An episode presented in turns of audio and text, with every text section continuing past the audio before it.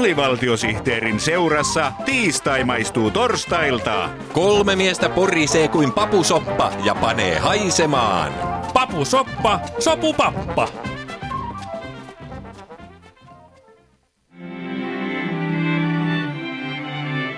Kulttuurikapsäkki, pakattu täyteen kulttuuria. Korkealentoista päivää kulttuurikapsäkistä. Tänään kulttuurikapsäkistä pursua esille muun muassa seuraavia aiheita. Kansallisbaletissa kuohuu. Maamme johtavan balettitalon entistä pienempien balettitossujen hankinnasta ei haluttu tehdä suurta numeroa, mutta hankintajohtaja erosi, kun hänen varpailleen astuttiin. Kustannustalo Werner Bröderströmissä kuohuu.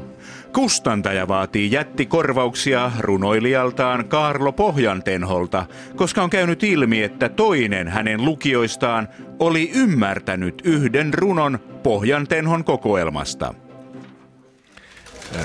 Me olemme todella pahoillamme tästä. Tämä pilaa arvostetun kustantamomme maineen.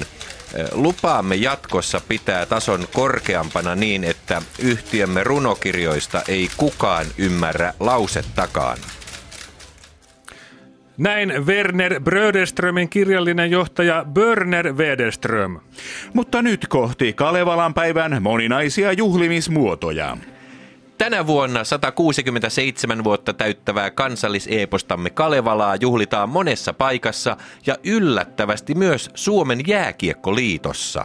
Kulttuurikapsakin toimittaja Anni Joromaa otti kanteleen kainaloonsa ja lähti jääkiekkoliittoon kyselemään syntyjä syviä.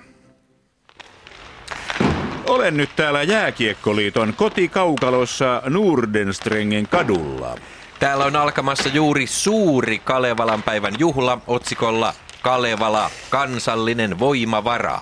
Suomen jääkiekkoliiton puheenjohtaja Jack Taklaus. Hmm? Lönnruutin keräämä kansanrunous elää vahvana myös täällä jääkiekkosuojusten sisällä.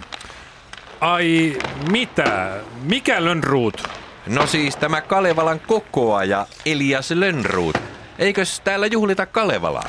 Joo, joo, juhlitaan tietenkin. No niin, hyvä. Kohta täällä alkaa valan vannomistilaisuus jääkiekon keksijän ja suomalaisen jääkiekon suuren tietäjän Kalervo Kale Kummolan kunniaksi. Aa, siis Kale Valaa. Eli Vala Kalelle, eli Kalervo Kummolalle. Kyllä, eikö olekin hienoa? Joo. Kaikki Suomen jääkiekkoilijat kokoontuvat tänne vannomaan Kale Valaa käsi pelikirjalla ja vakuuttamaan uskollisuutta johtajalle iän ikuiselle. Ää, te ette siis ole kuullutkaan Elias Lönnruutista ja Väinämöisestä.